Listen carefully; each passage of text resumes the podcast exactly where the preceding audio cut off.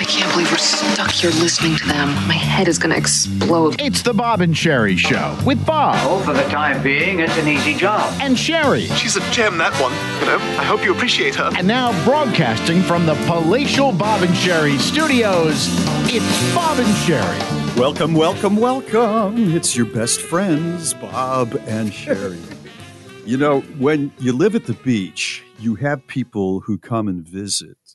Uh, they'd like to come to see you, eh, but they also want to go to the beach. And they know that they have a free room for the most part. And, and that's fine. It's just part of it. You're going to get more visitors than, say, somebody who might live in Oklahoma City. I'm sure Oklahoma City is a wonderful place, but there's something about the draw of the salt water that will bring people more likely. And I was uh, in the kitchen, and Mary was in the other room. Uh, what was it? Sunday. And one of her new girlfriends came over, and she said, "I am not looking forward to next week." And Mary said, "Why?" And she said, "Her I'm not going to say her husband's name, but her husband's brother and his wife were coming for a solid week of visit, and she likes the brother. She cannot stand his wife." Bob, a week is a long time. A long time, yeah. And uh, I, I I looked and, and saw her face, and it was it was gray. she has this relationship, evidently. That have you ever had a relationship with someone where you're coolly polite? That's the best you've got. You're coolly polite. Oh, how is the tr- how was the uh, drive here? Was uh, was it okay? Was the traffic okay? Good. I'm really glad. We we've got some snacks for you, and I got uh, Bill's favorite beer. Yeah, you know, or if it goes over the line, it's like, oh, you made it. Could you go out in the backyard and set fire to your face? Because I just don't want to smell the uh, flames in the house. You know, it's it's teetering on just absolute dislike. And she went on to Oh, say, week. I just I've got to get my head in a space where I can tolerate this woman and not, you know, anger her husband and certainly my husband. He knows the deal and he just says to me, Can you just tolerate it for a few days? And then she'll be gone and they, they won't come back for the next two years. But what a place to be that for one week you have got to deal with this person who for you is a monster. You know what really gets me is the person feels the same way about you. And yet they're going to come stay at your house for a week. Right. I couldn't. Yeah. Yeah. I couldn't. I couldn't, either. stay at your house. No. I could I not couldn't come. In. A week is an eternity. Why not just stay forever, as far as I'm concerned? Like a week? Oh my God. You know, I think the person who is just visiting, who doesn't like her anyway, I think it's almost amusement. You know, we're going to show up. It's nothing is on me. It's not my house. She's going to have to jump through the hoops with wh- whatever restaurant we're going to if we go out. She's going to do the heavy lifting on the cooking. I'm just going to sit around and just, uh, you know, do whatever I care, take a nap whenever I care. It's not on me. I'm not the hostess. I think that I think this woman who's coming because she's I oh I overheard they do this every couple of years. Um, I think it's amusement for that person. I I would not go to someone's house that I had that kind of relationship with for a week, and I will not have that coming to my house. I'm I'm past that point in my life. Like that is not happening. I am not having that in my life. The brother has had some issues with health, and so you can't say, you know, I really wish your brother, who's kind of uh, been sick for the last couple of years, I wish he just wouldn't come to see you. You can't no, I want my brother to come. I want the. I'm lucky but that I don't she's have she's not that you can't you can't say you can't say to the brother i, I want you to come but uh, could you leave uh, you know helen home I can't imagine that his that the wife want like I would if I was that like let's say that this was me in this situation I would be like Kev I want you to go visit your sister but it's so miserably awkward and uncomfortable how about if you go and I'll meet you there for the last couple of days you can only would- do that so many times I would come up with some some story I you know what? I know that this happens to people every. This is happening to people right now as we speak. Right. This happens every minute of every day. Right. I just don't. I just don't want this because I'm like you. I am going to turn into tap dancing Mr. Bojangles to keep Yeah. everybody happy. It And is going to be the longest, most tiring week of of of the year. Oh, God, Yeah. just the thought of it makes me break into a sweat. so she was she was just she was poised for a week of misery. That's no way to live. Why do we let ourselves get into these situations? The thing is, you there's only so many lies you can tell. Oh, uh, you know, the wife couldn't come to uh, wherever they live, Oklahoma City, because uh, she's got a conference. You can only do that so long, and then sooner or later, you got to bite the bullet, and they're coming to your house for a family. This is fa- Yeah. this is a pro. This It- is it is. family. This is what happens. It is, yeah. a yeah. week though. A week. It's a long time. Even Carnival has three day cruises because Carnival's like even a cruise gets old. Some of y'all. That's Some right. of y'all can't be on vacation for more than three days. A week. Yeah, Well, yeah, thoughts and prayers. Thoughts and prayers. yeah, that's right. All right, more odds in the news is coming up. It's right around the corner and more. You got it, Bob and Sheri. Bring whatever you drink and celebrate happy hour Thursdays at 7 p.m. Eastern live live on the Bob and Sheri Facebook page. There was a really good article recently in the New York Times, and the headline was Should the United States consider banning TikTok? And there's a couple of ways of looking at this. Now, if you don't realize it, most people do, TikTok is owned by the Chinese. And the information that can be gleaned if you're an American citizen and you're on TikTok is evidently pretty substantial. So they're not trying to get stuff out of the Pentagon because you're probably not encouraged in the Pentagon to use TikTok during work hours. But citizens of America can be um, invaded in many different ways with TikTok. And it's not just TikTok, it's other platforms too. And I'm including the usual characters, Facebook, etc. So the person who wrote the article in the Times said, this is really slippery slope because on the one hand, in China, they uh, only allow so much TikTok usage by their own people. They don't allow the American version of Facebook. They don't allow the American version of Instagram. They don't allow the New York Times online or in any other way. So they're they're shut down. They know we don't want you knowing much about us. But if we go that way as a country, if Washington says TikTok is banned, and there are some uh, congressmen now that are trying to uh, ram that through. If we do that, the world says they're no better in America than the Chinese. They're not as open a country as as we think they are. What do you this think? is what's this is what makes TikTok so brilliantly diabolical. It is truly like a global Bond villain move because TikTok was designed to be a data harvesting tool. And it's so addictive and pleasurable that you give it your data willingly. When it first when it first broke, I told my daughters, I'm like, I know y'all love TikTok and I know that I'm about to sound like get off my lawn, but it's a giant data collecting app it is. that is a that is fully and totally owned by the the Chinese government. And they were like, "Okay, but did you see this dance?" like they just didn't even care I know. I, I I'm not on it, but uh, I, I do have an Instagram rep- uh, and fla- Facebook. I'm on Facebook. I, I despise Facebook because of what we do. I'm on it, and once in a while, if there's a commercial on TV, I'll go on Facebook and I'll start flipping it, and I'm going, "Wow, that girl in the uh, in the sarong and the bikini top. Look at her dance on that stage. People are going crazy." And it's almost impossible not to not to watch it. then you flip up. Oh wow, that's that's a uh, a little bit of Paul McCartney's concert in Montreal. I heard that. All of a sudden, thirty minutes has gone by.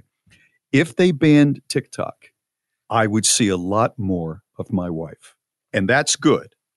Uh, that that is a good thing. On the flip of that, I would see a lot more of my wife, and that means I would have to be a more entertaining husband.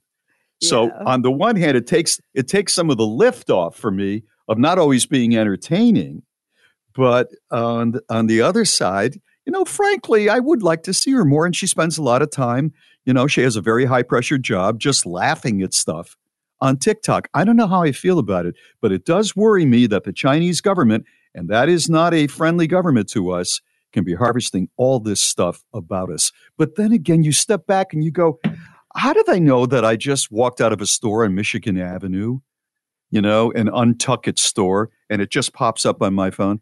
I wonder how they know that.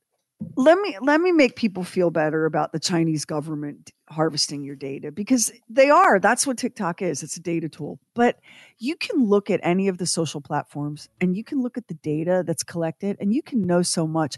I read an article last week in my news feed about how um, they they gathered a bunch of data from Twitter and they were able to pinpoint the places people go that make them the angriest based on the angry tweets. right? like, like, give me an example of that. I think that's hysterical. Well, they looked at like San Francisco, London, and New York, right? So they looked at 3 Uh-huh. big cities with heavy Twitter Right. use, and they were able to tell you, and some of this is common sense. They were able to tell you, like, hey, folks who were celebrating New Year's Eve in Times Square, all of their tweets were happy and positive. These folks, on the other hand, at um, like City Hall or this subway stop where the trains were jammed up, or this person who's at a political rally, they were furious, right?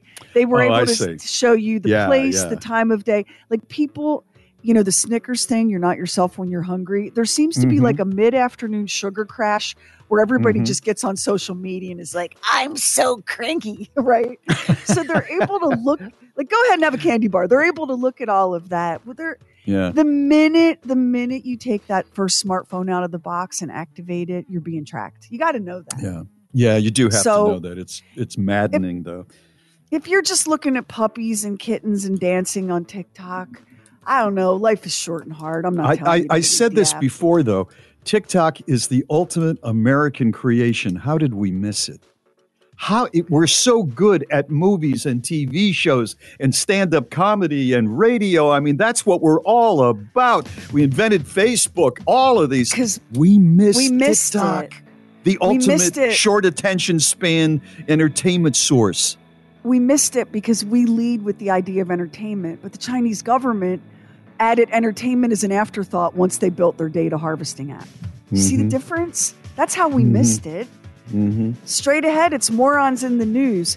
Now, you got to know that if you get real, real liquored up and take off your top and vandalize a cathedral, that you are going to have some detention time in the afterlife. Oh yeah. Morons in the Yeah. News is next. It's Bob and Sheri. Morons in the News is brought to you by Febreze Car. Breathe happy. Febreze Car. Let's do it. It's Bob and Sheri Get these morons off the air. with morons in the news.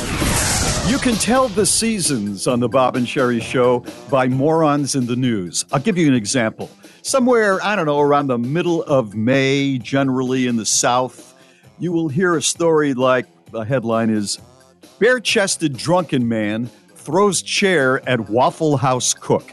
As soon as you hear bare chested, you know, oh, it's almost summer. It's almost summer. Now, this time of the year, it's a little bit different. Here is the headline Footprints in the snow lead police to burglary suspect. I take you to Burrell Township, Pennsylvania. Police said they were told somebody was trying to steal copper wiring from a building, and when somebody pointed it out, he ran off. Troopers tracked footprints in the snow to nearby railroad tracks and into a wooded area where they located and arrested Gage Evan Eaglehouse, who is 27 years old.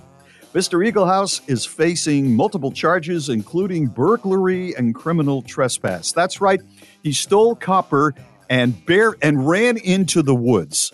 Ran into the woods hiding. And all they did was track his footprints in the snow. In the but snow. wait, but wait, there's more. Fresh tracks in the snow in Madison, Wisconsin helped lead Madison police to a man who they say broke into a Southside home. In an incident report, the sergeant said officers were called to the home for a report of a burglary in progress. The victim reported waking up to find the suspect inside their home. The suspect, who police later identified as a 29 year old man, ran from the home when the victim woke up. Officers followed tracks from the home in the snow and found the man walking barefoot in the snow in nearby woods rather oh. than on the sidewalk or the street. Police said the man was wearing clothing that matched the description of a man who broke into the house. He was charged with damage to property and he had some drugs on him, of course. That's two in one day. Cops tracking you with snow prints. And why this guy was barefoot in the woods, I don't know. I'm telling you, if we still had Saturday morning cartoons with Daffy Duck, we'd have fewer of these kind of crimes. We learned You a lot. right. we Yeah, learned a lot from Yosemite Yeah. Sam and Daffy Duck. And one of the things right. we learned was footprints in the snow. In let's go snow. to today's let's go to today's moron of the day. This is a crushing disappointment, Fargo, North Dakota. We expect better than a woman getting all kinds of liquored up and high and going to St. Mary's Cathedral, taking off her shirt and bra and her shoes. It's awfully cold this time of the year in Fargo, don't you know? Taking off her shirt, bra, and shoes, ripping a statue of Jesus off the wall, tipping over potted plants, just vandalizing the unholy out of St. Oh. Mary's Cathedral. Good um, Lord. She tried to run when police came. Her name is Brittany Reynolds. She tried to run when police came, and they got her. Uh, she was unable to answer basic questions, and police said she was under the influence of something. She did almost $12,000 in damage Oh, my to the cathedral. Wow. And if, if only Marge Gunderson of the movie Fargo was here to speak to Brittany. Don't, Don't you know? know? It's the There's more to life the than that. Yeah, right. Yeah. God, of all places, you know, I could see if you wanted to go crazy. Okay, you just you're so drunk, you want to go crazy. You want to go topless and take your shoes off. I mean, go to the pool hall, go to the local bar. For crying out loud, I hate it, but go to the Walmart, not St. Mary's. I'm looking at my girl's mugshot, and she Mm-hmm. has some really powerful um, neck and chest tattoos. Oh, so you'll see this when you see the mugshot. We're going to post it up on Facebook. I'm not sure what's going on, like on her like chest, but she has tattoos on either side of her neck that look like a jagged incision with crude stitches, like Frankenstein. Like Frankenstein, yeah. Yeah. Yeah. And I, I don't understand. Like, I'm trying to get inside her head. We've all gone to the beach with our girlfriends and done something foolish. But what were you served that you went, I'll tell you what tattoo I want? I want to look like crazy. yeah. It makes I don't even know what I don't even know what to say. She's got such pretty hair, you know. So she- I mean, there's a lot going on here, girl. Right. You need to sober up and get out of the cathedral. You have done a ton of damage to a house of worship. That is Right. morons in the news coming up. We have comedian Mike Hickman, and in honor of Love Month, how your pet tells you I love you. And some of it you may be like, oh yeah, I think I heard that before but some of it is so like it's gonna just get you in the feels. You're gonna look at your little critter differently today. I promise. It's Bob and Sheri. Bob and Sheri want to whisk you and your bestie off for a Florida getaway. It could be a friend from grade school, high school, or even a sibling or mom or dad. You and your bestie could stay three nights at the Don Cesar, a luxury hotel located in St. Pete Beach, known as the legendary Pink Palace. This beachfront resort is situated on the sugary white sands of the Gulf of Mexico and offers ocean views from every room. The prize also includes admission to Clearwater Marine Aquarium, Florida's Marine Life Rescue Center, admission to the Dalí Museum to explore an unparalleled collection of art and digital experiences, and a one of a kind upscale dining experience aboard Yacht Starship Cruises, America's first three diamond rated dining yacht, plus round trip flights and a rental car. To enter, just go to bobandsheri.com, hit the contest tab, and submit a picture of you and your bestie. Because right now, Florida is exactly where you need to be. Get away to Florida from Visit Florida and Bob and Sheri. Bob and Sheri books, swag, and the mother of all mothers merch. Just hit shop at bobandsheri.com. Guys, tell me what you think about this. I was reading some posts online about paying it forward. You know, when you go to like a Starbucks or a Dunkin' and you buy a, the drink of the car behind you, and then mm-hmm. they pull up and they're like, "Oh, let me buy the drink of the car behind me," and it's like this yeah, heartwarming yeah. chain of, you know, people being kind to each other. Well, um, some Starbucks employees said, Dear customers, please stop. Um, Drive throughs have an organized system. When you pay it forward, the order of things is disrupted. It's really easy to make mistakes. Also, if you want to be generous, leave a tip. Customers are doing fine if they can afford overpriced coffee. The workers, not so much. I agree. And and you know when you think about it that way, you're like, yeah, wait a minute. I mean, I see both sides. Like I've I've been part of those. I've pulled into a Starbucks and it was a pay it forward line, and mm-hmm. Karamia got all excited. Oh, we're in one of those pay it forward lines, mom, and so we did, and it was really kind of neat. I think I talked about it on the show, but you never think about it from this perspective. And one of these baristas said, when you're doing a pay it forward, you're making work for us, and there's a lot more possibility that we're going to screw up, right. and then you don't tip yeah, no, I agree with them. Here's why. If I pull up and let's say my order, there's Mary and me, and the order, it, well, it's Starbucks, so the order is uh, $11. And I say, I want to pay it forward for these people behind. And I leave $11. But actually, what they're buying, they're buying some lunch too, and it's going to be $16. So now the barista has got to figure out, okay, I got 11 toward it already. What's the difference between 11 and 16? And I'm, I've got to tell them that this went on, so I only need so you know, there's an awful lot going on. The, the, only time I've ever done that is there was a woman who didn't have enough money checking out of a uh, grocery store, and I and I covered the diff- difference. That's simple. You know, you go over and you say, "Hey, I've got five bucks," and you throw that down. But I, I think it is a lot more work for them, and you're right. That's what give they say. A, give them a good tip. You're like, please don't tip. do this to us, please. Right, right. All right, coming up, we got comedian Mike Hickman. How Your Pet Says I Love You, the Bob and Sheri box office. And we're going to get to Mars a lot quicker than we thought. It's Bob and Sheri. Everyone Needs a Laugh is brought to you by HelloFresh. Use code Bob and Sheri 22 at HelloFresh.com slash Bob and Sherry 22.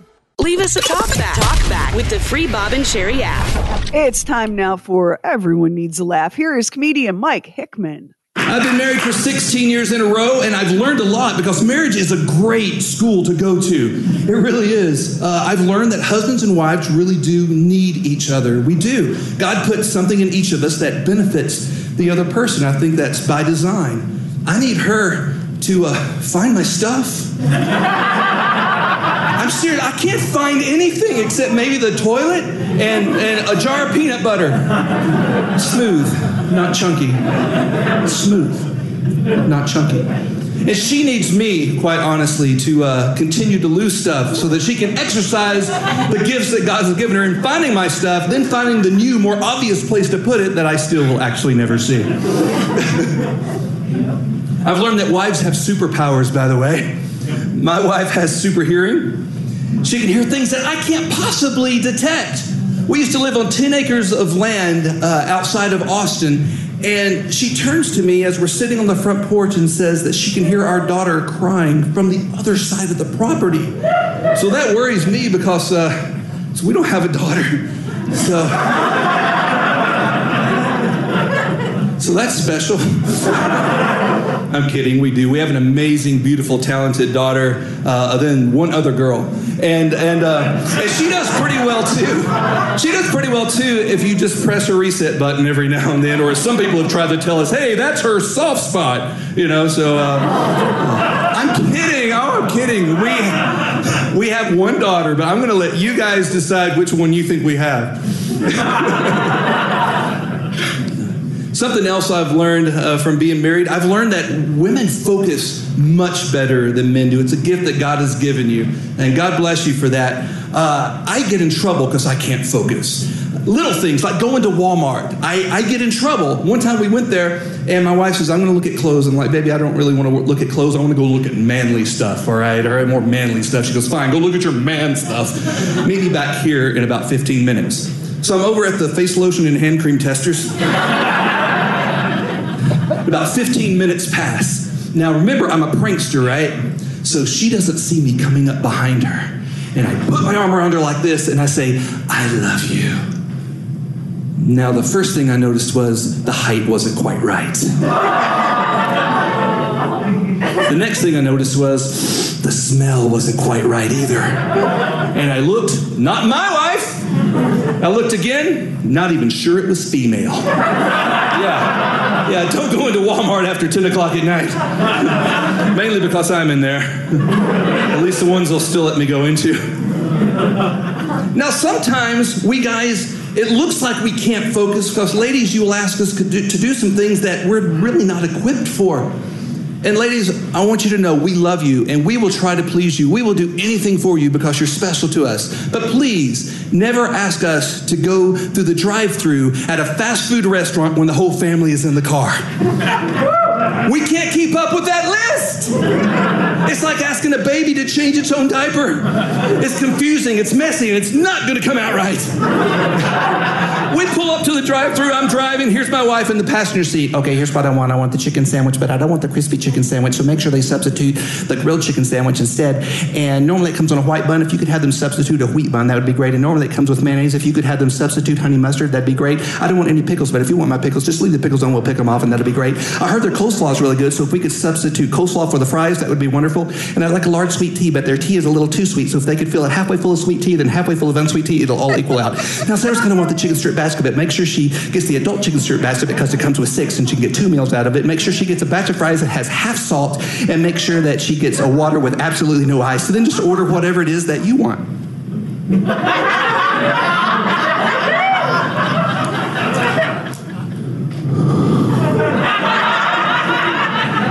Are you serious? It's an old car. Yeah, I'd order a less awkward situation, please. Could you supersize me some self esteem? I can't do it. I can't. And now I know why, when I was a kid and I'm in the back seat, we would pull up as a family to the drive through. My dad would roll down the window, fold his arms, lean back in the seat, and my mom would yell the order from the passenger side of the car. Yes. Next time my wife asks me to go through the drive through I'm going to back the car into the drive through Put her right by the window. There you go. Order whatever you want. And order what I want because you know that I have absolutely no idea what I want. That saved that whole bit for him. Mike Hickman. That- I think I think that bit about ordering the hamburger at the drive-through that saved that whole bit. I agree. I mean, who hasn't lived that nightmare? This is why we don't ever get fast food because that's me going, okay, but I need extra pickles, but no mayonnaise and and my drink. Oh my God, it's crazy. We're gonna get that posted up at b o b a n d s h e r i dot com. It's Bob and Sheri. Leave us a talk back. Talk back with the free Bob and Sheri app. Oh, I know money's a little tight. It's the beginning of the year. How would you like us to fill the fridge? What is that? It's a $112 gift card from HelloFresh. Their food is so fantastic. You're going to love that. $112 gift card from HelloFresh plus a $100 gift card. We'll give you that. It's from Visa, a Visa gift card for 100 bucks. How do you win it? It's very easy. Just go to bobandsheri.com and good luck. Hope you win. Sheri? You guys, my book club picked Prince Harry's memoir for this month's book. And so um, I was about to order the book, and then I remembered reading a review somewhere that said, You should listen to this book because Prince Harry narrates it, and his voice is really pleasant to listen to. So I changed plans and I, I ordered it on Audible. I downloaded it, and I'm listening to Spare. And I have so many thoughts and feelings about this book and about the things I'm hearing. And I have to agree, Prince Harry um, is a great audiobook narrator. His, he does, he has a beautiful, very um, pleasant voice to listen to. He's also, and I know before anybody says anything, I know that he had editors and help and ghostwriters and all. It's a really beautifully written book. And Mhm. here is one of here's one of my many um, takeaways. There were a lot of moments I've been listening to it pretty intensely. Like I spent I spent more time over the weekend with Prince Harry than I did my husband. Like I've been really like in it, right? So here's my first take. Um, and and again, because you know we live in a time where all of the trolls come out from under the bridge and shake their bloody bony fists at the sky. I know he's a prince, and I know he has lived a life of extraordinary privilege. I know that. He never had a home as a child, ever. He floated from Ludgrove boarding school to Eton boarding school. Sometimes he was at Bal- Balmoral in Scotland. Sometimes he was at Clarence House with his father. Sometimes he would stay at um, a different palace. Sometimes his father would pack him off to family friends in South Africa. He did not, Prince Harry had homes, but Prince Harry had no home. And you know, it's so true. about- when you hear about, especially the British royals, they're always going to one of their castles somewhere, aren't they? For And I know- holidays, for that- for that sounds the beginning lovely. of spring, whatever. That sounds lovely. To my adult ears, that sounds like heaven. But I'm a Yeah. mom and I have two children, my two, well, all of my kids, but my two biological daughters uh, were born homebodies. Home was such an important place and idea and feeling for them. There would be Mhm. times when I would take them like to visit somebody and we'd be having a blast and one of them would come to me and go, "Can we go home now? I want to go home." Kids kids love it's easy for adults especially angry cynical trolling adults that make sport of um, kicking other people in the in the cojones to forget how important home is when you're a kid prince harry and ditto for william they didn't have a home he describes life at ludgrove academy the boarding school that they go to like at age six um, there was a giant bathroom and it was lined with tubs and each little boy would get into the tub and a matron female uh, staffers would scrub these little boys and check them for lice and and that was as close harry speaks in glowing terms of these various women that took care of he and his classmates at ludgrove. That was what they got instead of a hug from a parent and a tuck in at night their physical affection came primarily from these matrons scrubbing them and picking them for lice um, Prince Charles, although he's clearly utterly devoted to his sons, and he, he calls, he only refers to Harry as darling boy. And he is clearly a loving and concerned and committed and decent human being. But there was no affection. There was not a hug. There was nothing. So again, I know he's a prince and blah, blah, blah. But are you a human being? Are you the, were you once a child? Are you the parent of human beings? Do you understand how human beings crave and need certain things It's an That- awfully young. It's an awfully we're young not age. forthcoming there? Yeah. Yeah, to send them off to uh, boarding school six. I didn't realize that. I, I've had a couple of friends in my life who have uh, sent their children to boarding school, but it was generally during uh, middle school. I remember one of them because I was I was I was at a party and I was saying, so I understand that uh, James is uh, is off to uh, boarding school, and I forget where the where it is. It's usually somewhere in Connecticut or Massachusetts, somewhere like upstate New York. And he goes, "Oh yes, yes. Well, he he must go. These years are just miserable to be around." Um, and he's talking about middle school years, and he's right. Uh, middle schoolers are miserable, and I didn't say anything like, "How can you do that?" I just, I don't think I could do that. I just shut up and let him uh, have his way. But uh, he was following uh, very much a British tradition that was uh, carried over to the United States, particularly in the Northeast. And and what do I know, right?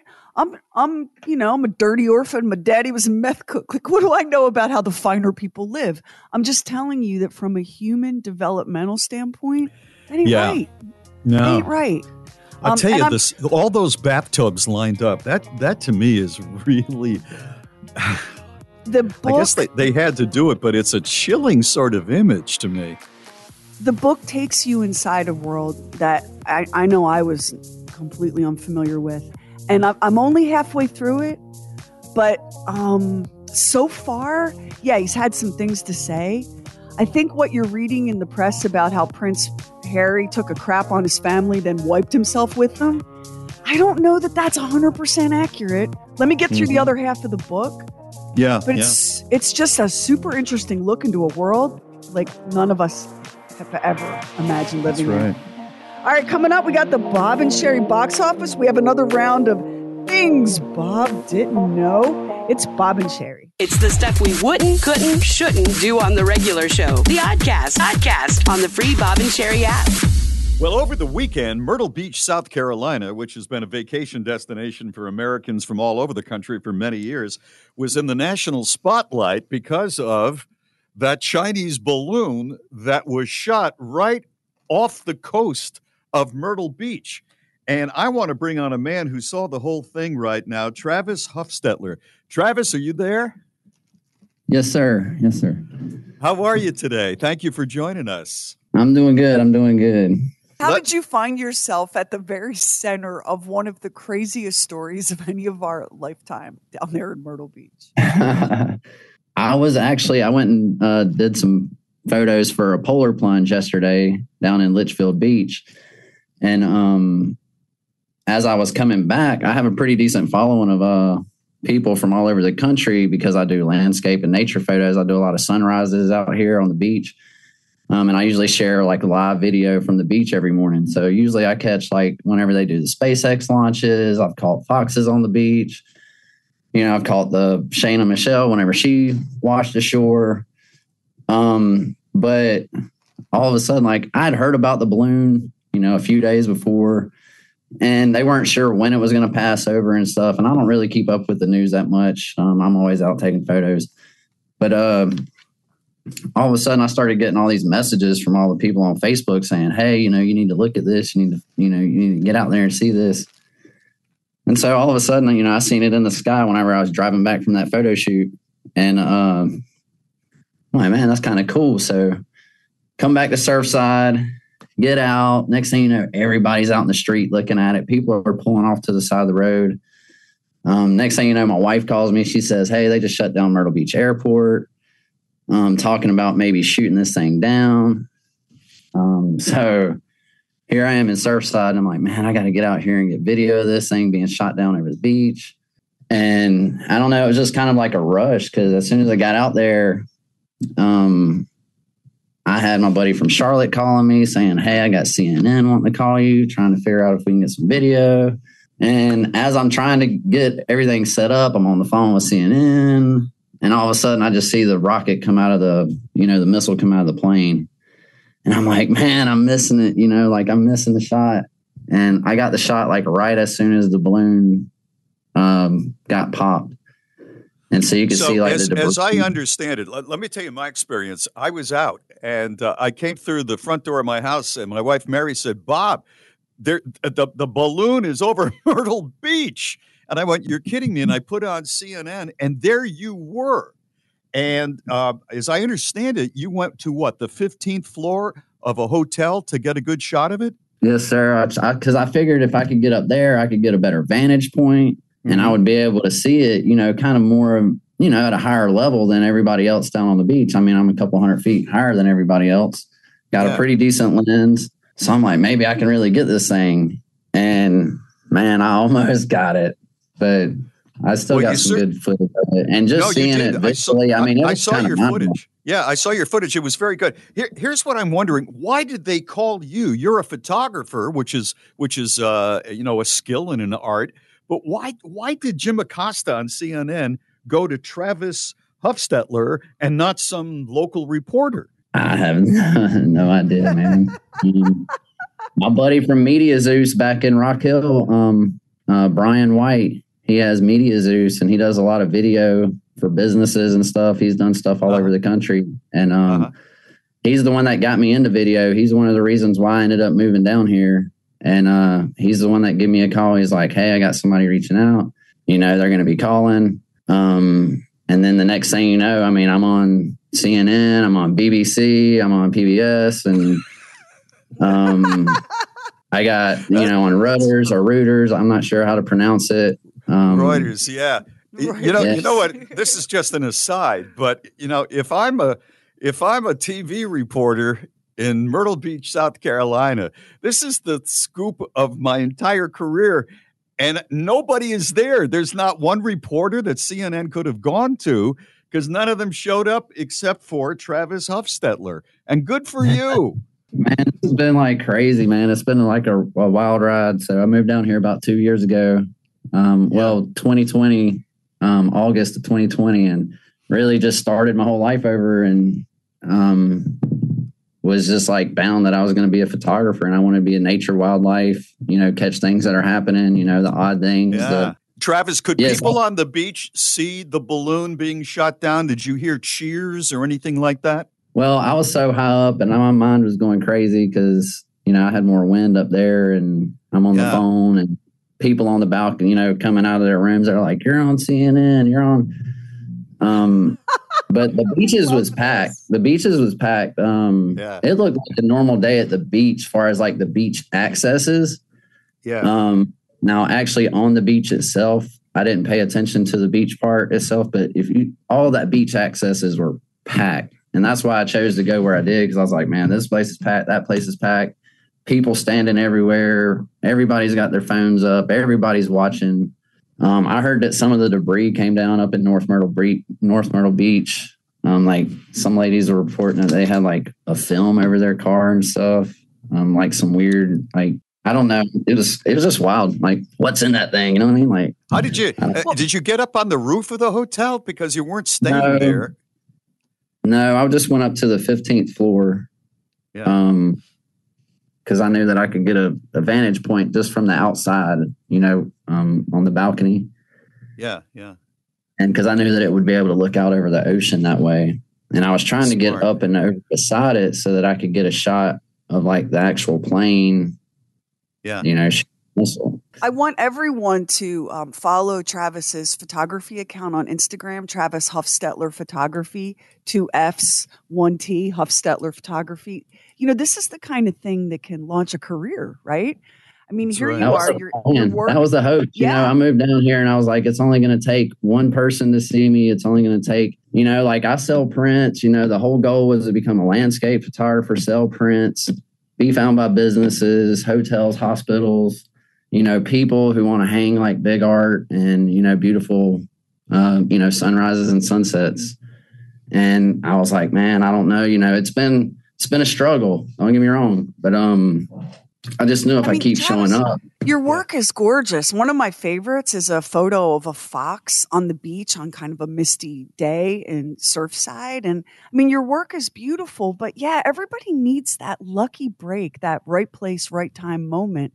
And you This could not have picked a wilder place to be in the right at, at the right time, you know? Yeah. Yeah, That's sure. Yeah, and that's been my biggest problem with like the, the sales and stuff was just trying to figure out how to get everything put together, website. You know, I don't have all that technical background. I know how to shoot the photos. I know how to to do my craft, but I really need to find the people that can help me pull this together and you know, we can do stuff all over the world, you know. Um, Well, I have to tell I, you have that fi- I have the same problem, and I, I find that if you find a woman who who's got kind of a wise mouth, uh, uh, she will help you get through a lot of that stuff. So and that's some what you need to look yeah, for. Yeah. Travis, Right. Bob, I was um I was home watching the coverage and on my phone and Bob called me and he's like, Do you have CNN on? There's some guy named Travis Huffstetler who's got the scoop of the year. All these reporters missed it, and Travis is in Myrtle Beach That's being right. interviewed. And we were like, right. way to represent Rock Hill. Yes. heck yeah, Charlotte, Rock Hill. That's there. Travis, thank you so much. Thank you so much, and uh, I hope this. And Sheri and Max and Doc and I all hope that uh, your career goes through the roof. Uh, just before we let you go, just before you came on, you said you used to be one of our listeners when you were living in Rock Hill. Yes, sir, absolutely.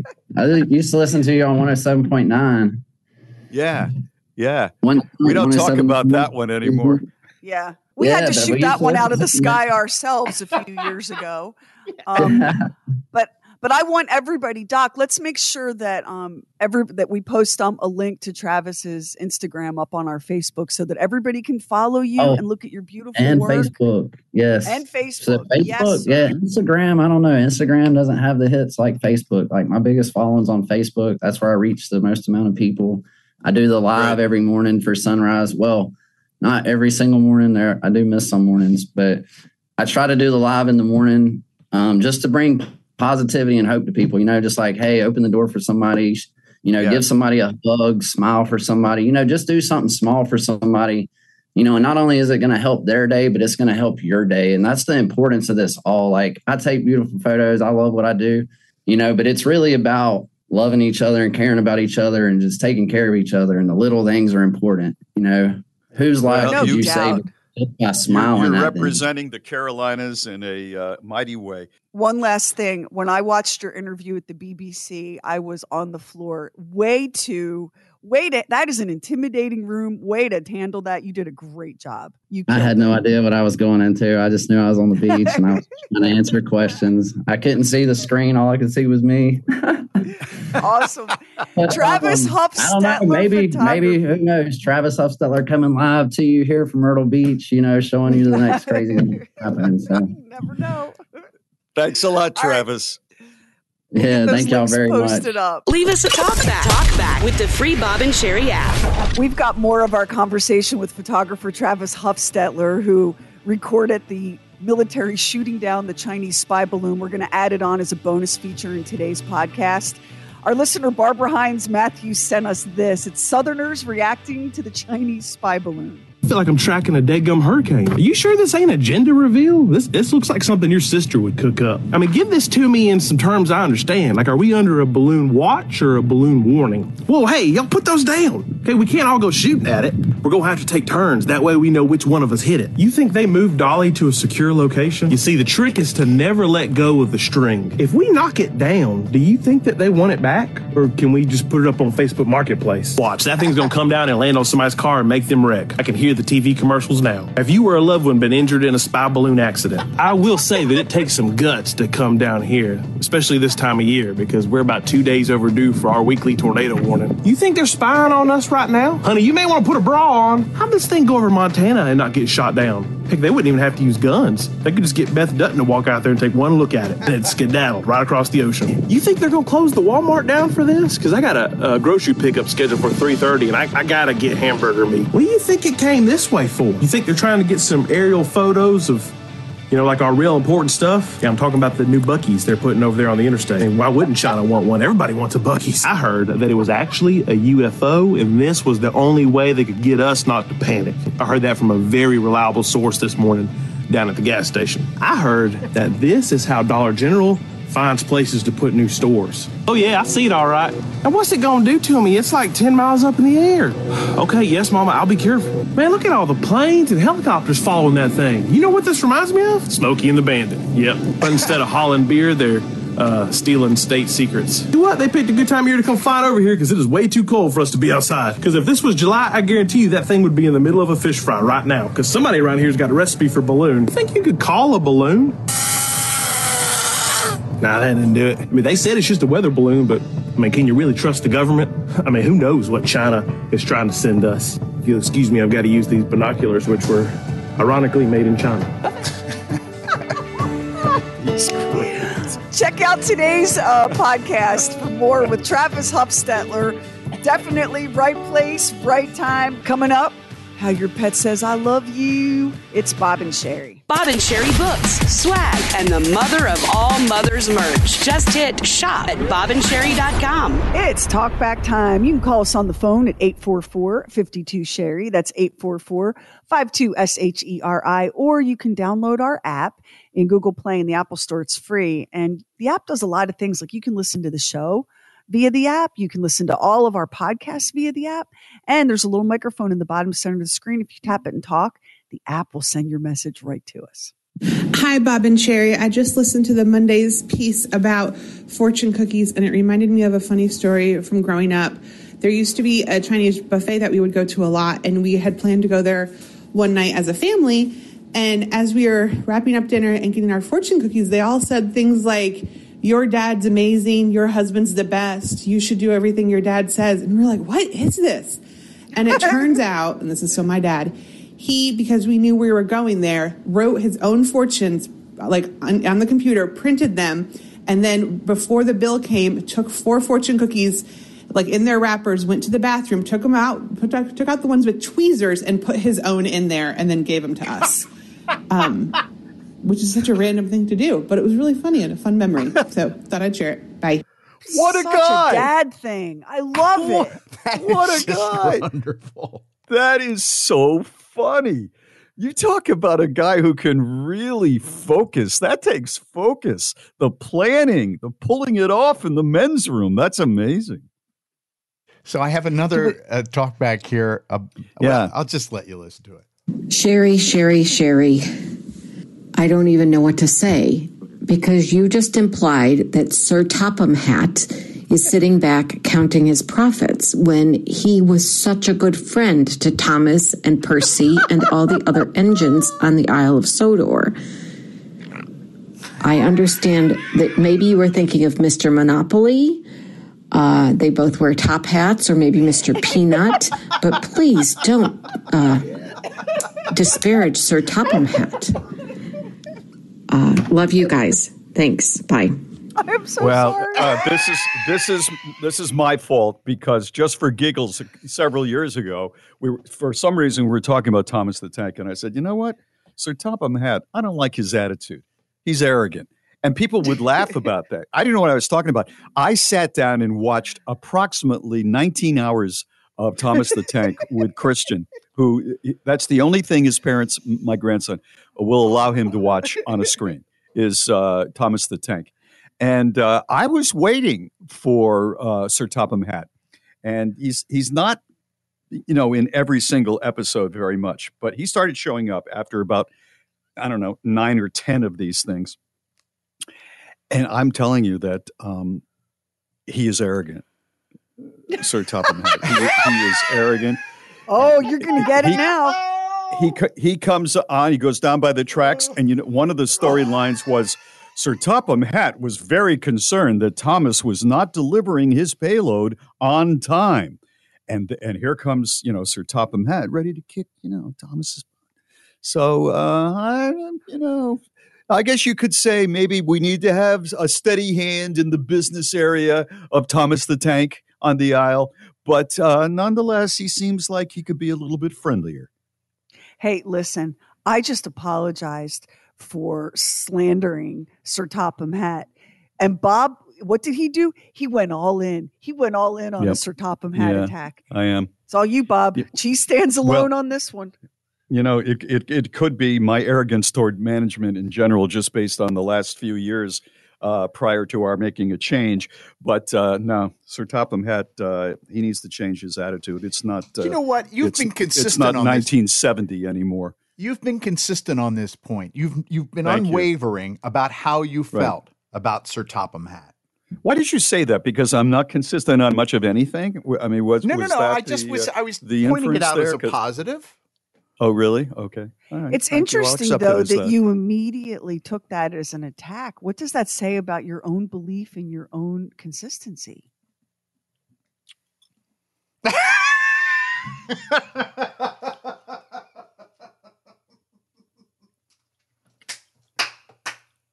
Are you thinking about Is that the now? session? I, I guess the session is almost over now, isn't it?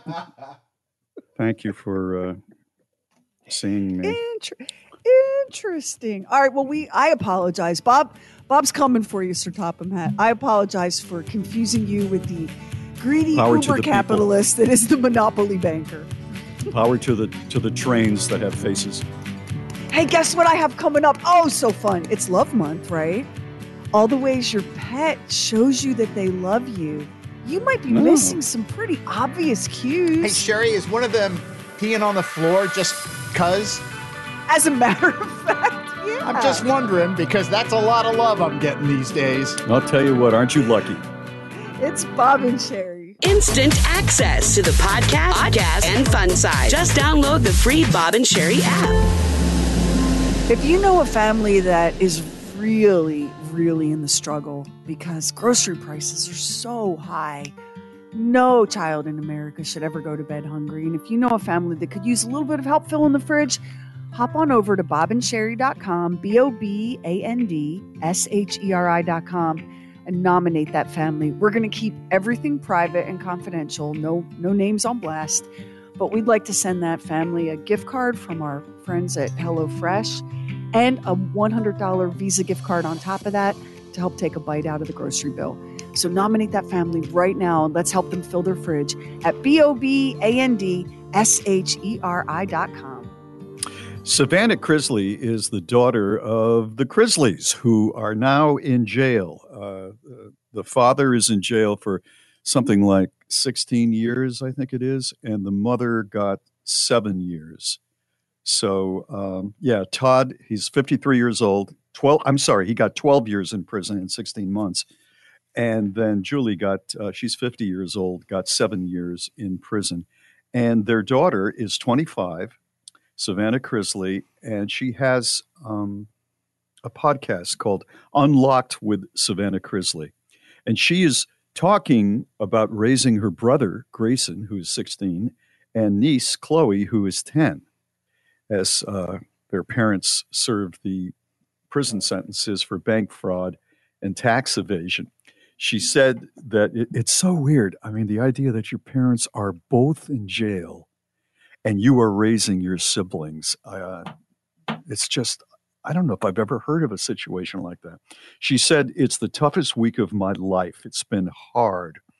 It's been hard to understand the process and also help two kids process what's going on in our life. She said that uh, Grayson had a breakdown the night before the parents went into prison. She felt defeated while getting Chloe ready for a prison visit after having a tough day. I don't feel adequate enough for this job, said Savannah. I am not my mother, which I wish I was, because she is the kindest, most loving, most amazing human being, blah, blah, blah. She uh, read the reply out loud from her father. She, she told her father she was having a crappy day. I tell you what, if you're if you're uh, writing to your parents and they're in prison and you say you have a crappy day, um, I don't know if that's helping them anymore. But uh, anyway, he replied by saying, I want you to give yourself some grace. Fall in love with the real Savannah, the one that I raised that radiates a room with her kindness, no one, uh, not the one the world wants to see. And then he said, Remember, to gain the world and lose your soul, then what do you have? Ouch. Does Ooh. does that ring a little hollow? Yeah, I would say coming. I'm Todd. It's a little too soon for that coming from you. Yeah, I think so I mean, of too. course. How do you not feel for Savannah Chrisley? How do you not feel for all those kids? Yeah, that's what I mean. It must be it must be just so weird to be uh, two of the younger ones, and you're alone in the house, and here comes your sister, or I, I guess uh, she would. I don't know what's the deal with the. Um, the- did they adopt or? I think there was an adoption somewhere in there. Yeah. There was an adoption? Okay. Um, and, and here comes your sister through the door, and all the questions that you have are going to be directed to basically your sister, who you still can kind of remember as a uh, goofy teenager, you know, just a few years ago. You're in the same house with her. What a situation. And it's not like the parents are going to be in jail, you know, for uh, six months, eight months, like uh, Lori Loughlin. 12 is- years is a long Yeah, time. a long time. Seven years is a long time. These sentences were really Rough. su- surprising, really. I I know. I thought so Well- too. It speaks to the magnitude of fraud and deception Yeah. Yeah. and racketeering. I mean, you know, they Yeah. they had their hands in the cookie jar. They it was pretty egregious. They had both hands and their feet in the cookie jar. Yeah. And, and the Well, law, in Todd, the law in Todd's case, he had a few other things in the cookie jar as well. So. and it and it's not like the law can say, um, okay, they should get twelve years, you should get seven years, you know, but they have kids, so let's let's give them twelve months. Don't you know, you- Don't you think do you're that. begging trouble to name your show Chrisley Knows Best? Sure are in that case. Yeah, you sure are in that case. It'll be interesting to see if if she gets. You think that she's going to get a reality show raising her uh, siblings? I I'd think watch people it. would watch it. I'd watch Yeah. it maybe. Yeah, and I don't like those shows. It's Bob and Sheri. Can you believe this is brought to you by State Farm? You read it once, I don't believe that. and then you read it again. I can't believe this. It's Bob and Sheri's. I can't believe this. I cannot believe this. We celebrate love every February, and we celebrate our animals the other 365 days of the year, always. So, this is both. This is how your pet shows they love you. And some of these I bet you know, and some of these you might not. Like when your dog gives you those deep puppy eyes just stares at you. That is that is love. Now it's also maybe we could go outside and then have some chicken, but it's love. And Yeah. and don't discount that because sometimes you know, like my husband looks at me with those eyes and I know it's love, but it's also can we go outside and then maybe have some chicken too? It's it's okay that it's more than one thing. That is Right. love. Slow blinks from your cat, that's love. If you have a guinea pig, when a guinea pig sings, that's your guinea pig loving you. Hmm. They squeak and I and think this is a small part of the audience we're addressing here right now, but please continue. How about people with birds? When your Mhm. bird shakes their tail feathers, that's a sign that you're that's a that's affection from your bird. Or a really When good song cat- has come on. Yeah, when your girlfriend shakes her tail feather, that means she's had uh, maybe one drink too many. Too many. Um, when your cat rubs her chin on you, that's Mm-hmm. love. When your dog brings you their favorite toy, yeah, they want to play. But when they drop the toy at your feet and just look at you, Mm-hmm. they're not just wanting to play. They're going, Here, this is my favorite thing, and I'm giving it to you as a gift because I love you. Oh, Now think sweet, about isn't it? wait, does that not just destroy you? Think about Yeah. Mm-hmm. that. The next time your dog brings their their toy and drops it at your feet. You're because how many times have you said, "Oh, buddy, not right now. I'm I'm right in the middle of Mhm. something," or "Give me a Mhm. minute, I'll throw it for you," or you throw it once or twice half-heartedly. What happens dog when the dog throws up at your feet? What does that mean? Do We'll get to that, that. in there. Oh, okay. We'll get to that. But the Mhm. idea that your dog is like, "This is my favorite thing, and I want you to have it." Mhm. because I love you. I, I may not be able to work for the rest of the day just thinking about that. If your cat sleeps on your head, Mhm. that's love.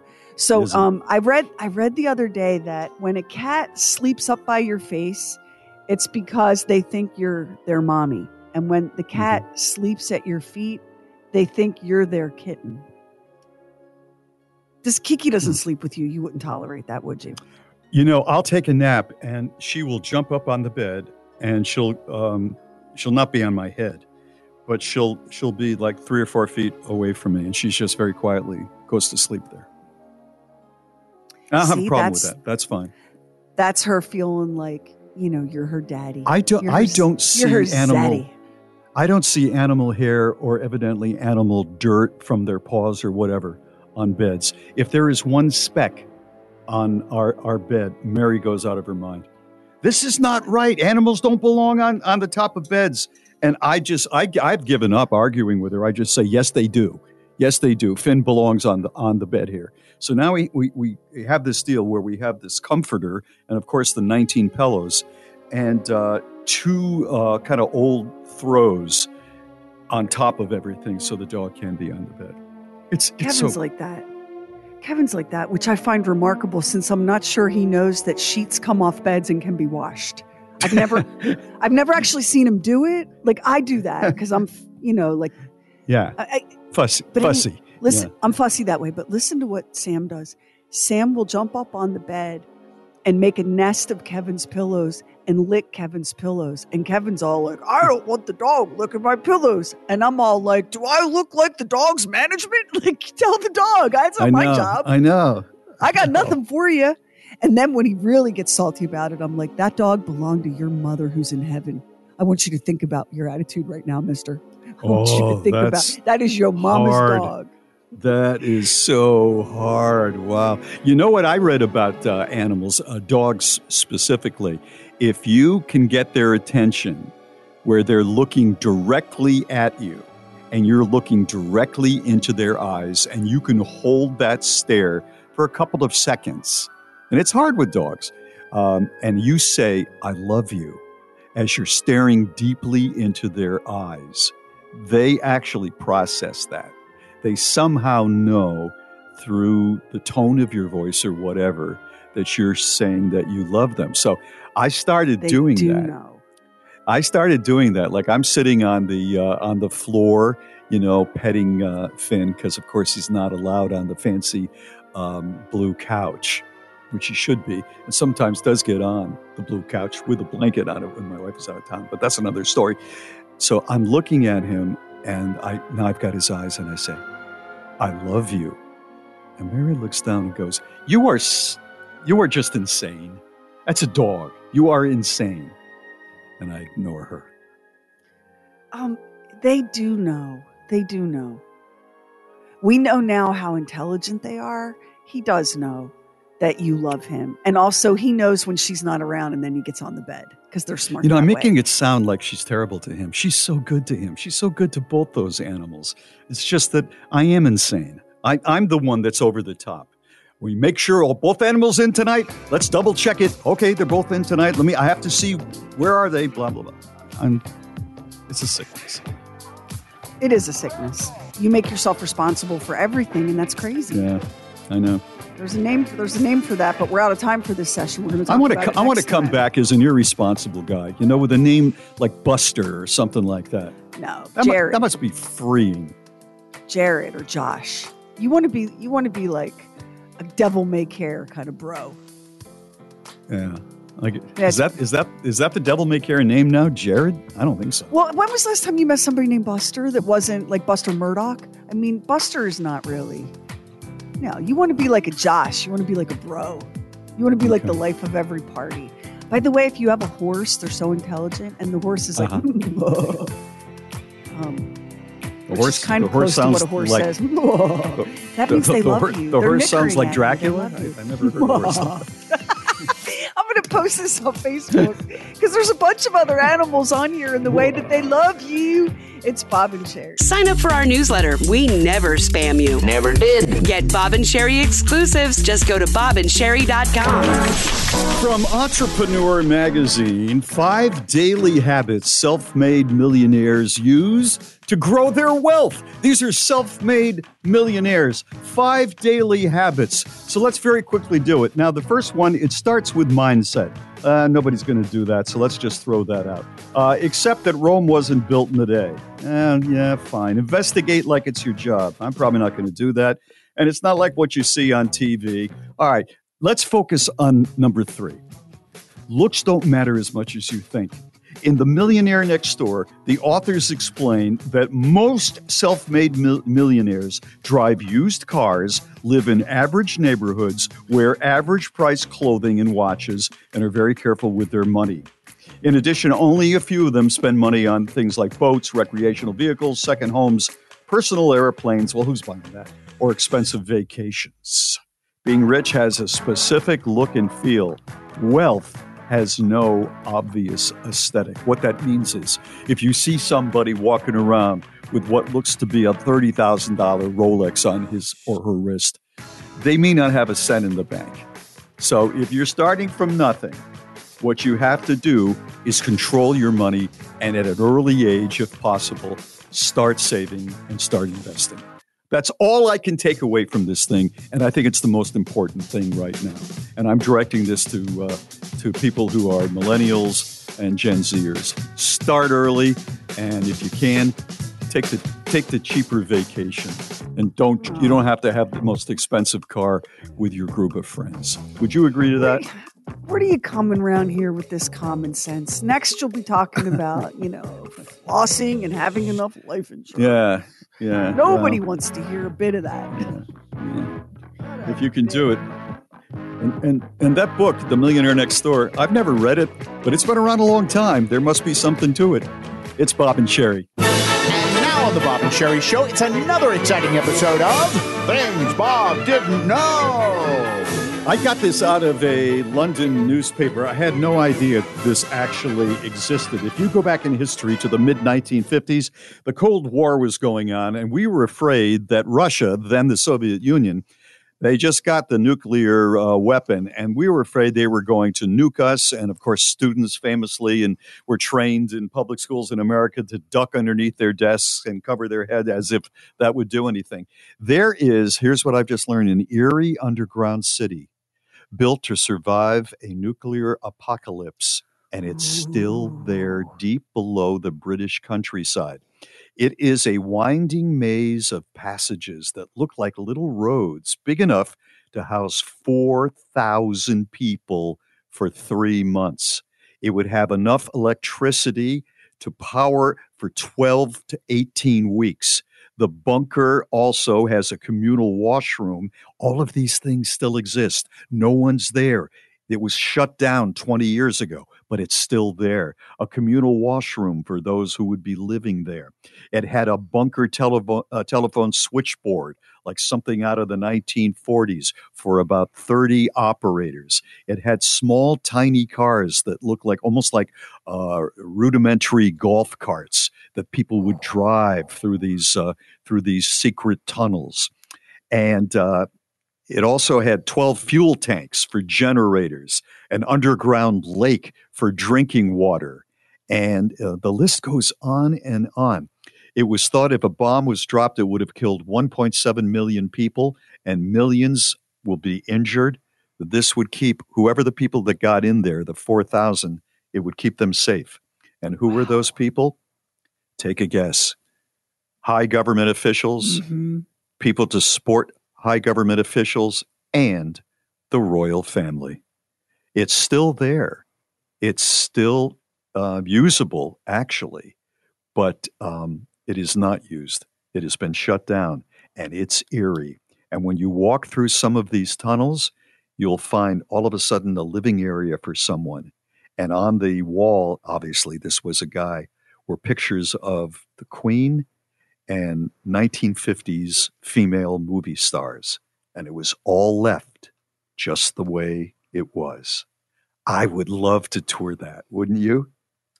You know what this makes you think of? Don't we have something kind of similar um, underneath the Greenbrier Hotel? In West Virginia. We don't have a city. Like, we don't have an No. underground city like this. No, but there was a place for government officials to to uh, retreat to to make sure the guy, and you know, in in their defense, that they're running the the country. This is the sort of thing that would be my idea of a dream vacation. Just being It would be. I thought of you as soon as I saw this. I would like if you said you can, girl, you can have you a week in Paris, or hear me out, you can go explore the underground nuclear city. It's not even a contest for me. And it's not in London; it's outside of London, underground uh, in the countryside there, which uh, I guess does it makes sense because you know they'd have much more room to plow through. But yeah, it's still there. It's still there. I just love the idea of it. It's Bob and Sheri. Bring whatever you drink and celebrate happy hour Thursdays at 7 p.m. Eastern, live, live on the Bob and Sheri Facebook page. I read such a upsetting thing about Instacart, um, about something people do called tip baiting with their Instacart drivers. So what they do is when you go on, if you've never used Instacart to get groceries or prescriptions or whatever delivered, um, it's it's a lot like any other delivery service, except you can pull up like a participating supermarket and you can fill out your grocery order, and then an Instacart shopper will go pull those items for you. They'll reach out to you if something's not in stock about a replacement. I mean, it's a pretty high level service. And I've seen people who were homebound for all kinds of reasons. Yeah, COVID is where it got its big start. But um, I have a family member that, because of um, chemotherapy, had some real immune system issues and couldn't even catch the risk the flu or a cold, and so relied on Instacart a bunch last year. And you Mhm. you go in, you make your order, and then you choose your tip for your driver. You can go anywhere from 10 to percent all the way up to a custom tip. So what people do is they they put in like a really high tip. And then the driver goes, the Instacart shopper goes, gets all of your groceries, bags them up, delivers them to your door in the manner that you've chosen, like either leave it here or ring the bell or whatever.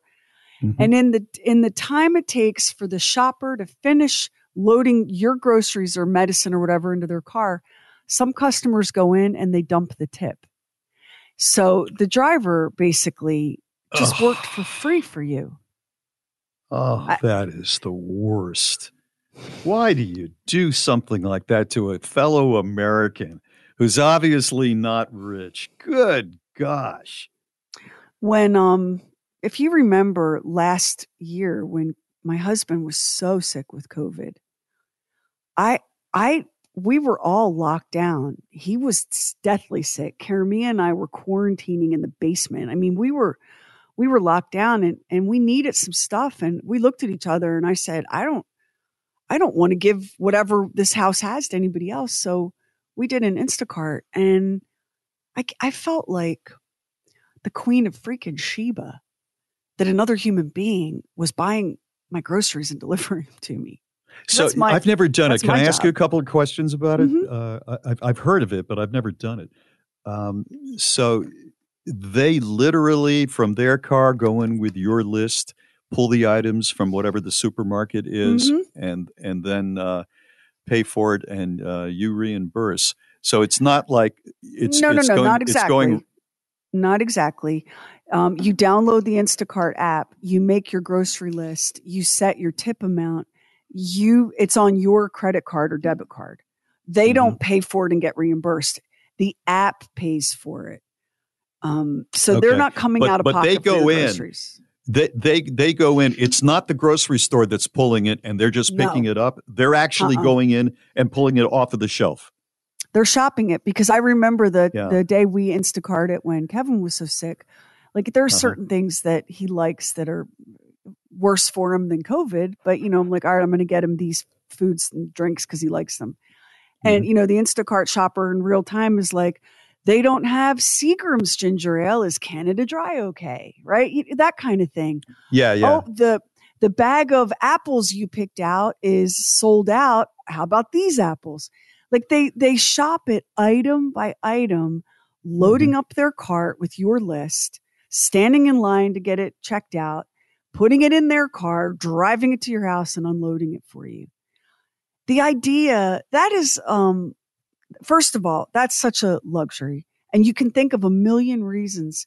Like imagine that you had imagine you have an older relative who lives alone and doesn't drive or doesn't feel comfortable driving anymore. Like boom, Instacart to the rescue. It's a great service. I know there are a lot of people going, "Oh, lazy bird." There are plenty of really outstanding reasons why somebody might need a little bit of help here. But to tip bait, to to pay a to to say to a person, "Hey, I appreciate your time and effort on my behalf, and I'm going to compensate you for that," and then to yank the tip back. After Is there a the work. charge for the service and then the tip is on top of that? I presume. Yeah, I mean you you pay a subscription fee to be an Instacart member. Oh yeah. And I I really I don't know um, what the markup is like for Publix or whatever to have their grocery store there. I don't I don't I'm sure that this is capitalism. Everybody's got their hand out to get paid. The my issue is if if you're doing that, somebody's trying to feed their family like that. I you know, totally that's their time. Gas is expensive. Yeah. They worked they worked hard to get your groceries. Like what are you doing being such a Part of this country is being run by tips, and people need to realize that. Part of this country's economy is being run by tips on a day by day basis. So it's an important thing for a lot of people. I'm glad you brought it up. Ah, don't do that. Don't do that. don't and do by the way, I agree. Like, you know, I'm at, I'm at the gynecologist getting a pap smear and there's a tip jar. I agree. We shouldn't have to tip for everything. I agree with you. Hey, Doc. Hey, I'll Doc. tell you what. Thanks for warming the speculum up. Here's a little something Yeah. for you. I mean, I agree with you. But tip baiting your delivery driver, that's Right. just a suck move. It's Bob and Sheri. The Bob and Sheri Vault is brought to you by O'Reilly Auto Parts, your professional parts people. Now, let's open up the Bob and Sheri Archive Vault. I had a man dressed up as a chicken give me his phone number last night. And I was like, wow. I don't even want to ask where you were. I was like, wow, the first man in like a decade to hit on me has a a chick- beak a chick- and some feathers. Was this a Chick Fil A place? No, It wasn't. What's the, I was in my car. well, you don't. You're acting surprised. I don't come across the men dressed in chicken suits on a regular basis. you know, I always like it's a running joke that um if there's a really decent, like nice, attractive man on earth, I'm invisible. I'm wearing the cloak of invisibility. But if there's a man dressed up as a chicken, he'll run through traffic to get to me. I was in my car listening to music, and suddenly there was a man dressed as a chicken waving his hand outside my window. And I rolled the window down. He said, I'm Italian. You are so beautiful. Bella, Bella. Give me his phone number. And I, I'm like, what the? You hell? waited till this late in the show to bring up a story about being hit on by an Italian chicken? Well, I'm embarrassed. What was he by doing? it. Was he in front of a restaurant I bringing guess he people mu- in? No, he, He's employed. Yeah, he he has a job. You're right. What's wrong with me? I'm so judgmental. Yeah, he must be working for a restaurant. I was. I'm part of the food industry. I was not paying. I was in traffic. I was listening to music. I was totally in my own little bubble. And the next thing I know, literally, there's a giant chicken waving his hand outside my window. So I hit the button. zzzz, And and I expected him to to ask me if I wanted to buy something. Uh. I'm Italian. You're so beautiful, Bella, Bella. And he thrust this piece of paper at me. And you didn't think to look around and see if there was. The light turned green. It was at the end of the day. I hadn't really. I was, Was not- it a nice chicken outfit? You know, or was it kind of ratty? Um, it was nice. Yeah, it was a nice chicken outfit. It had to be Chick fil A.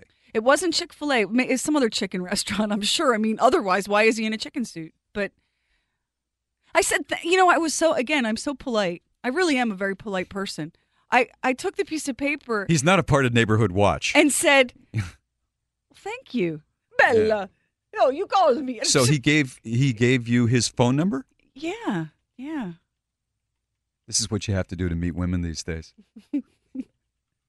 And then, and it, I promise you, so I Because they're freaked out if you approach. You know, they're kind of freaked out. But you have a chicken suit on. You know, you're. Oh, and you and an accent, Yeah, right? right. Chicken suit and an accent, you're in, right?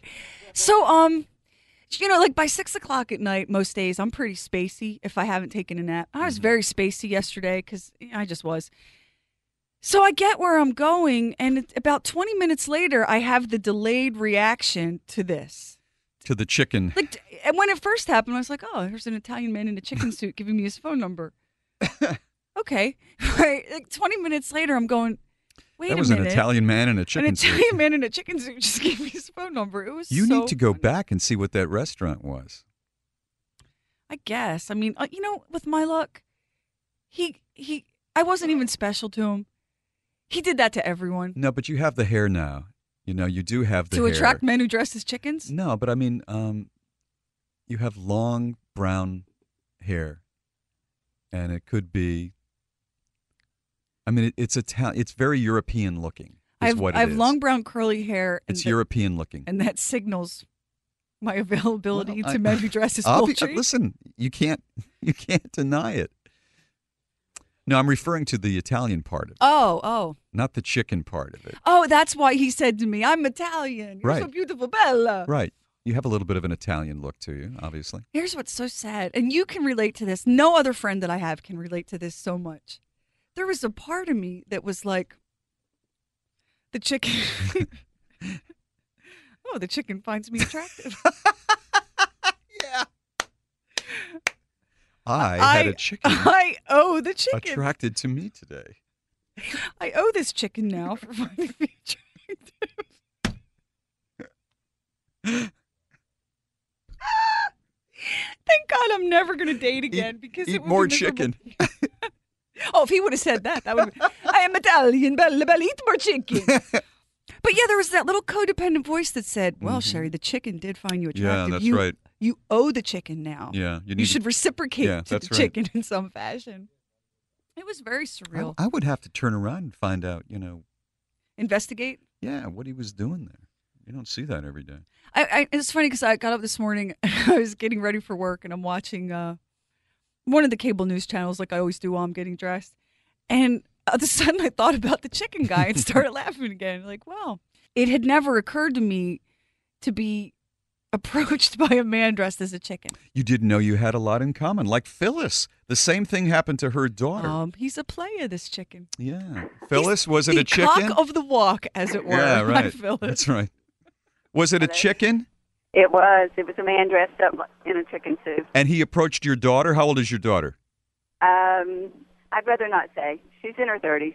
Okay. And what did he say to her? Was it the same mo? Yes, yes, same thing. And Uh, she had a little Yorkie poo in the car, and the dog was just having a heart attack because he was scared of the man in the chicken suit.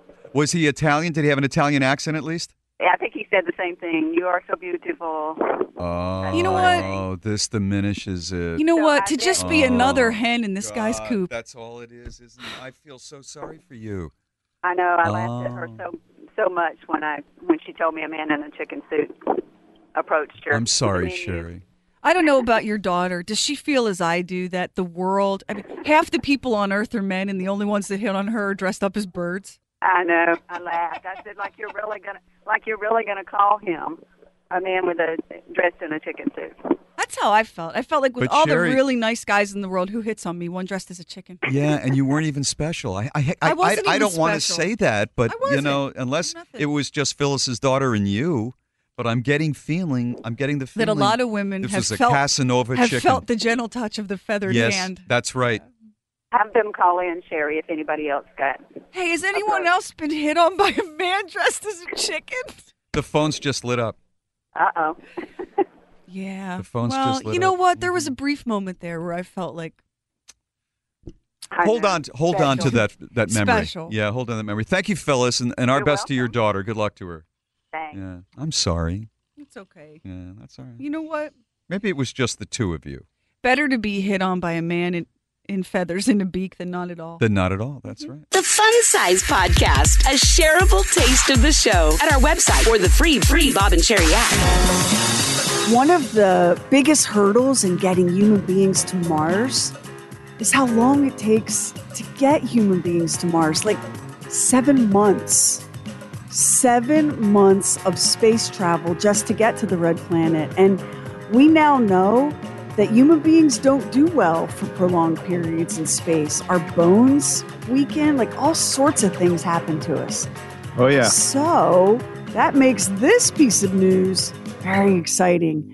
NASA announced last week that they're testing a nuclear powered rocket that can get an astronaut to Mars in 45 days. Dang. Yeah. That's a game changer. Imagine, I'll say. That's scary game changer. sounding, though, man. Can you imagine how fast that thing is going and you're in it? Woo! Those first manned flights on a nuclear powered rocket, hmm. whew, the amount of courage that it's going to take to be one of those astronauts or test pilots, I want Mhm. you to think about that. Mhm. 45 days to Mars is a whole nother thing than seven months. I'll say. And it's a one way trip. That's the other thing with sending human beings to Mars. And I read, get ready, Bob, you're not going to like this. Are you ready? Take a deep breath. I read that for the first colonists on Mars, they, if they lose one, like if a person dies, Yeah. they're probably going to eat them. Yeah. Yeah. Well, um, just going to check off one more career path. that- to be for a variety of reasons. Uh, let's see. Don't want to be eaten. Don't want to eat somebody else. There's no shopping. Restaurants are probably very, very limited. Yeah, not You- for me. You know how That's a you've kicked yourself? You know you've kicked yourself for not becoming, you know, an investment banker and Yeah, punished yourself for not paying more attention in math. I Right. want you to receive this heartfelt congratulations from me for just dropping the ball in middle school because I don't think you'd enjoy a nuclear rocket ride to Mars only to be eaten No. by your fellow crew. And there's there's always one crew member who's like in charge of the food, and say, uh, "Sally, uh, what's what's on the uh, menu tonight?" Earl, no, no, no. Wow, No. that's scary. It's just a certain Wow. type of person who's willing to do that. And we're not those people. We're it's not those Bob people. and Sheri. Hey, thank you so much for listening to the Bob and Sheri podcast and the Bob and Sheri oddcast. We would love if you would subscribe, rate and review, and share it with a friend on Facebook, Twitter, Instagram, wherever you go. And thank you again for listening.